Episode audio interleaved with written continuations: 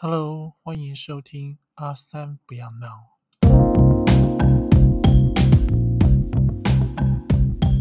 大家好，我是阿三。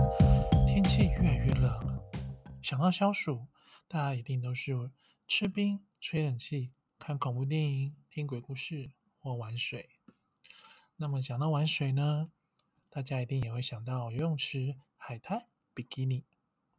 或者去小溪边、河流边玩水、烤肉，尤其是小孩子们对于玩水的兴趣非常大。像我们有了小孩子之后啊，小孩子有的时候都会吵着在天气热的时候要去玩水、要去游泳，所以我们也会常常呢带他们去海边玩水，或去饭店的游泳池游泳。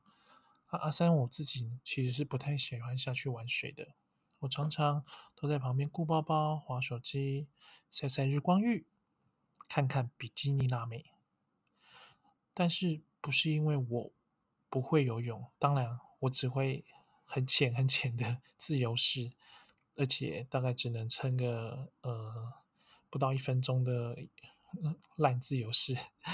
其那是因为我对玩水是带着恐惧的。人们会对某些事情带着恐惧呢，都是有原因。细细深究的话，一定可以发现原因其来有致。比如说，怕狗的人，小时候可能被狗追过、被咬过；怕鬼的人呢，小时候看鬼片被吓到漏尿之类的。很少很少是对某些事物先天就存在着害怕的。我们从小孩子他天真无邪、无所畏惧的样子就可以明白。而我自己害怕玩水的原因，到现在我仍然非常清楚。事情就是发生在国中毕业的那年夏天。那年夏天跟现在一样，非常的热，艳阳高照。我的国中好朋友，我都叫他阿林哥，天降甘霖的霖。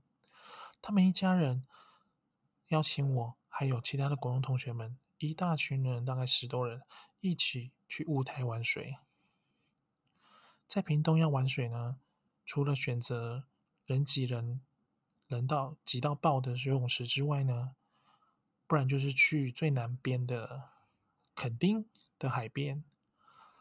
但是我们本地人通常都会去三地门啦，或者是雾台这山里面里面的那个瀑布、河流那边去玩水。在那一天。我们十多人浩浩荡荡的坐着大人们开的车出发了。我们前往的雾台山区，午后阳光正大。国中生的我们兴高采烈的聊天讲干话。过不了没有太多的时间，我们就到了一个俨然不同的环境，到处都是山壁环绕，绿意盎然。透过车窗，我们可以看见山里的远处下方有河流蜿蜒曲折，干净透明的水面，甚至可以看得到一些鱼在里面游着。河流呈现出碧绿，还有一些的深蓝色。看见水了之后，大家当然特别的兴奋。细节什么的，我已经不是记得很清楚。只记得大家下水之后玩的不亦乐乎，尽情的想要挥洒国中最后一个暑假时光，以迎接高中的到来。大伙泡在溪里玩着鬼抓人的游戏，当下当鬼的不是我，大伙闹哄哄的追过来跑过去，水花飞溅，在炙热阳光下闪闪发光，浮在空气中的水珠，仿佛是溪流特制的烟火。在水面上绽放。忽然，扑通一声，水深只本来只到我腰间的溪流，莫名其妙淹了上来。溪水毫无防备的灌进我的鼻孔、耳朵、嘴里。我呛了好大好大的一口水，想要站起来，才发现任凭我怎么踢、怎么伸长双腿，都踩不到底。灭顶是冲上我脑海的第一个想法。我害怕的是。这也是我最后一个想法。更惨的是，我完全不会游泳，我是一只不折不扣的旱鸭子。我慌乱的拍打双手，踢出双脚，在喝下不知道几口水之后，脸勉强浮出水面一点点。我赶紧抓紧机会，看见不远处的阿林哥，还有其他正在游戏中的朋友，拼命挤出一口气，喊着阿林哥的名字。仅仅是几秒钟的挣扎，被水灌满肚子的我渐渐沉了下去。就在我意识快要断线之前，我发现有人把我救了起来。他拉住我的手，把我慢慢的拖上岸。